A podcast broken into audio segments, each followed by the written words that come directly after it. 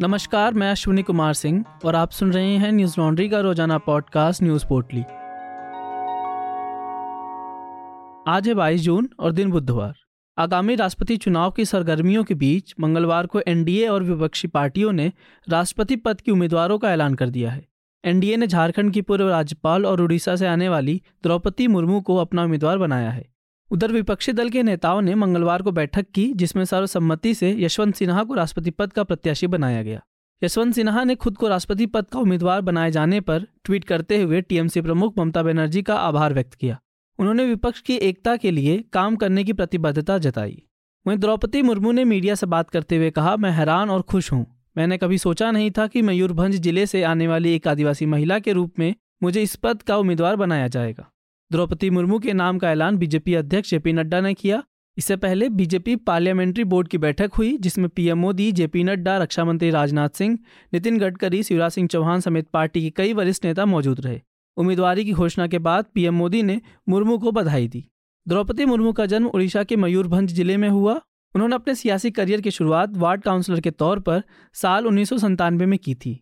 बाद में वह रायरंगपुर विधानसभा सीट से बीजेपी के टिकट पर दो बार विधायक बनी। साल 2015 में उन्हें झारखंड की पहली आदिवासी महिला राज्यपाल बनाया गया।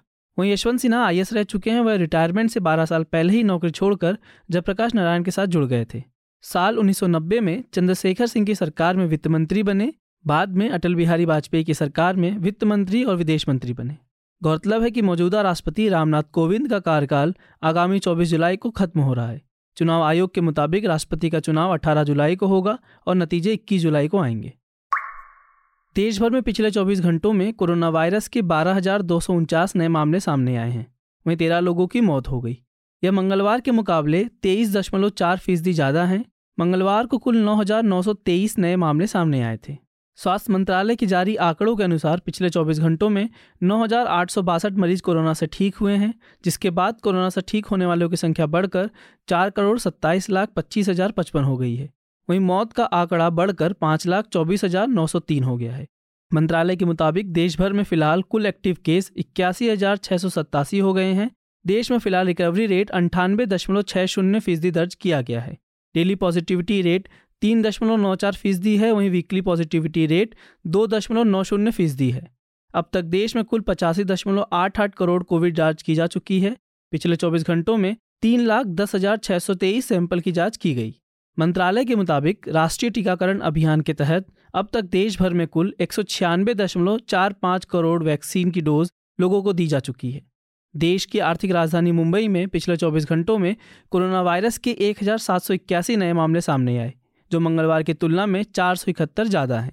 वहीं राजधानी दिल्ली में बीते 24 घंटों में एक हज़ार एक सौ बासठ कोरोना मामले सामने आए। इस दौरान एक मरीज़ की मौत हो गई। देश में कोरोना के बढ़ते मामलों के पीछे ओमिक्रॉन और उसके सब वेरिएंट को जिम्मेदार माना जा रहा है। इस समय देश में ओमिक्रॉन के चार सब वेरिएंट संक्रमण हैं। इसमें B A two, B A two point three eight, B A four और बी ए फाइव, ये चारों सब वेरिएंट कोरोना के बाकी वेरिएंट्स की तुलना में ज़्यादा संक्रमक हैं। हालाँकि राहत की बात यह है कि इनमें गंभीर बीमारी का खतरा ज़्यादा नहीं है। महाराष्ट्र में जारी सियासी घटनाक्रम के बीच शिवसेना के बागी विधायक सूरत से गुवाहाटी पहुँच गए हैं। एक नाथ शिंदे के साथ 40 विधायक रेडिसन ब्लू होटल में रुके हैं। इस बीच मुख्यमंत्री उद्धव ठाकरे ने कैबिनेट की बैठक की। इस बैठक में आठ मंत्री शामिल नहीं हुए। कैबिनेट की बैठक के बाद महाराष्ट्र के मंत्री और कांग्रेस नेता असलम शेख ने कहा कि कैबिनेट के मुद्दों और एजेंडे पर चर्चा की गई। मीटिंग में कोई राजनीतिक चर्चा नहीं हुई। कांग्रेस नेता नितिन राउत ने कहा, स्थिति पूरी तरह नियंत्रण में है। सीएम के चेहरे पर मुस्कान थी। आप समझ सकते हैं कि वह तनाव में नहीं है, इसलिए सरकार भी परेशान नहीं है। कैबिनेट बैठक के बाद शिवसेना ने अपने सभी विधायकों की बैठक बुलाई है। पार्टी के मुख्य सचेतक सुनील प्रभु ने शाम पाँच बजे सभी को मुख्यमंत्री के आधिकारिक आवास वर्षा पर पहुँचने को कहा था। उन्होंने कहा था कि अगर कोई विधायक नहीं पहुँचता है तो उस पर कार्रवाई की जाएगी।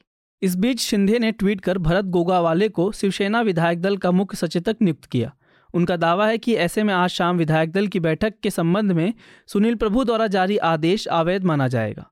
इससे पहले एक नाथ शिंदे को सदन के नेता के पद से शिवसेना ने हटा दिया था। एक नाथ शिंदे ने कहा कि उनके साथ छियालीस विधायक हैं, जिसमें छह सात निर्दलीय विधायक भी हैं। उन्होंने आगे कहा कि आने वाले समय में यह संख्या और बढ़ेगी। हमें अभी तक ना तो भाजपा से कोई प्रस्ताव मिला और ना ही हम उनसे कोई बातचीत कर रहे हैं। शिंदे ने कहा कि जहाँ तक मौजूदा राजनीतिक स्थिति का सवाल है, मैं कहूँगा कि हम बाला साहब ठाकरे के शिवसैनिक हैं और शिवसैनिक बने रहेंगे।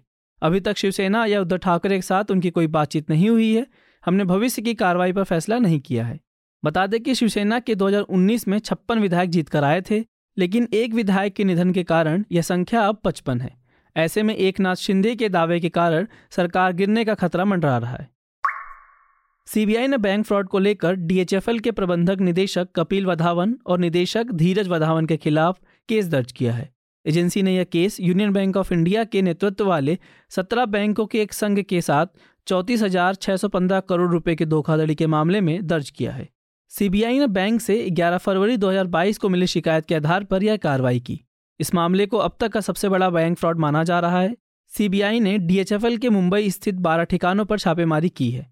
इससे पहले एबीजी शिपयार्ड पर तेईस हज़ार करोड़ रुपए की धोखाधड़ी का मामला सामने आया था। चार सप्ताह पहले सीबीआई ने कपिल और धीरज वधावन को मुंबई से गिरफ़्तार किया था। यह मामला Uttar Pradesh power corporation limited के कर्मचारियों के भविष्य निधि की दो करोड़ रुपए की रकम अवैध तरीके से निवेश कराने के लिए अधिकारियों के साथ मिलकर हेराफेरी का है। बता दें कि 27 जनवरी 2020 को दीवान हाउसिंग फाइनेंस लिमिटेड के सीएमडी कपिल वधावन को प्रवर्तन निदेशालय ने मनी लॉन्ड्रिंग मामले में गिरफ़्तार कर लिया था। बाद में दिल्ली हाई कोर्ट ने कपिल को जमानत दे दी थी। इससे पहले ईडी ने 2019 में डीएचएफएल और अन्य संबंधित कंपनियों के लगभग एक दर्जन परिसरों पर छापेमारी की थी। यह कंपनी डूबने के कगार पर है, जिसे बेचने की प्रक्रिया चल रही है। कंपनी पर बैंकों का करीब चालीस हज़ार करोड़ रुपये का बकाया है। डीएचएफएल के प्रमोटर के खिलाफ दर्ज सीबीआई केस अब तक का सबसे बड़ा बैंक धोखाधड़ी का मामला माना जा रहा है। पढ़िए कंपनी के फ्रॉड के बारे में न्यूज़ लॉन्ड्री की report, Cobrapost exclusive DHFL के मालिकों ने किया इकतीस हज़ार करोड़ का घोटाला। इसमें बताया गया है कि कंपनी ने फर्जी कंपनियाँ बनाकर बैंकों से लोन लिया है। इसराइल में एक बार फिर चुनाव होने की संभावना दिख रही है। इसराइल के प्रधानमंत्री नफ्ताली बैनेट की सरकार का गठबंधन टूट गया है। देश के प्रधानमंत्री नफ्ताली बैनेट और गठबंधन सरकार में विदेश मंत्री यार लैपिड ने संयुक्त बयान जारी कर गठबंधन तोड़ने का ऐलान किया और इसराइली संसद को भंग करने के लिए दोनों ने संसद में एक विधेयक लाने का भी ऐलान किया है। गठबंधन के समय हुए समझौते के अनुसार यार लैपिड अगले चुनाव तक देश के कार्यवाहक प्रधानमंत्री होंगे। बता दें कि मौजूदा सरकार के गिरने से देश में साढ़े तीन साल में लगातार पांचवी बार चुनाव होने की स्थिति बन गई है। पिछली बार धुर दक्षिणपंथी यामिना पार्टी और लिबरल पार्टी ने मिलकर सरकार बनाई थी, जिसके बाद 12 साल से सत्ता पर काबिज बेंजामिन नेतन्याहू को हटना पड़ा था। मौजूदा गठबंधन सरकार पहले से ही अल्पमत में थी। टाइम्स ऑफ़ इसराइल की रिपोर्ट में दावा किया गया है कि पूर्व प्रधानमंत्री बेंजामिन नेतन्याहू एक बार फिर सरकार बना सकते हैं, इसके लिए उन्हें सिर्फ़ दो सीटों का इंतज़ाम करना होगा। रिपोर्ट के मुताबिक आठ पार्टियों के गठबंधन में शामिल यूनाइटेड अरब लिस्ट पार्टी फिलिस्तीन के मामले पर बेनेट सरकार से नाराज़ है फिलिस्तीनी बस्तियों को लेकर इसका पहले भी सरकार से टकराव था। इस पार्टी का कहना है कि बेनेट सरकार फिलिस्तीन बस्तियों में यहूदियों को जगह दे रही है और यह अरब मूल के लोगों के साथ नाइंसाफ़ी है। मीडिया रिपोर्ट्स के मुताबिक अगला चुनाव अक्टूबर में होने की संभावना है। इस बीच अगले महीने अमेरिकी राष्ट्रपति जो बाइडेन इसराइल के दौरे पर आएँगे, इस दौरान अमेरिकी राष्ट्रपति का स्वागत कार्यवाहक राष्ट्रपति येर लैपिड करेंगे। उत्तर प्रदेश में बुलडोजर के उपयोग को लेकर प्रदेश सरकार ने बुधवार को सुप्रीम कोर्ट में अपना जवाब दाखिल किया है। सरकार ने कहा कि बुलडोजर की कार्रवाइयाँ नियमों के तहत हुई हैं। ऐसा नहीं है कि बुलडोजर का उपयोग सिर्फ़ उत्तर प्रदेश में ही हो रहा है। ऐसी कार्रवाइयाँ कई अन्य राज्यों में हो रही हैं जो देश के लोकतांत्रिक संस्थाओं का माखौल उड़ा रही हैं। लेकिन एक प्रदेश है जहाँ बुलडोजर न्याय का चलन कुछ ज़्यादा ही बेअदबी और दबंगई से बढ़ा है। बुलडोजर मामा के नाम से मशहूर मध्य प्रदेश में बुलडोजर हर ज़िले में चल रहा है। कई निर्दोष लोगों और धर्म के आधार पर भेदभाव के तहत कार्रवाई करते हुए राज्य पुलिस ने कई घरों पर बुलडोजर चला दिया, जिसके बाद से कई लोग बेघर हो गए। न्यूज़ लॉन्ड्री के NL Sena project, bulldozer Madhya Pradesh की नई छवि को सपोर्ट करें, ताकि हम आप तक इन कार्रवाइयों को सच ला सके। न्यूज़ लॉन्ड्री सौ प्रतिशत विज्ञापन मुक्त मीडिया प्लेटफॉर्म है। हम किसी भी सरकार या कॉरपोरेट से विज्ञापन नहीं लेते, हम अपने सब्सक्राइबर के सहयोग से चलते हैं। इसलिए हमें सपोर्ट करने के लिए सब्सक्राइब करें और गर्व से कहें, मेरे खर्च पे आज़ाद हैं, खबरें। आज की पोटली में बस इतना ही। कल लौटेंगे खबरों की नई पोटली के साथ। नमस्कार। न्यूज़ लॉन्ड्री के सभी पॉडकास्ट ट्विटर आई और दूसरे पॉडकास्ट प्लेटफॉर्म पे उपलब्ध हैं। खबरों को विज्ञापन के दबाव से आज़ाद रखें। न्यूज़ लॉन्ड्री को सब्सक्राइब करें।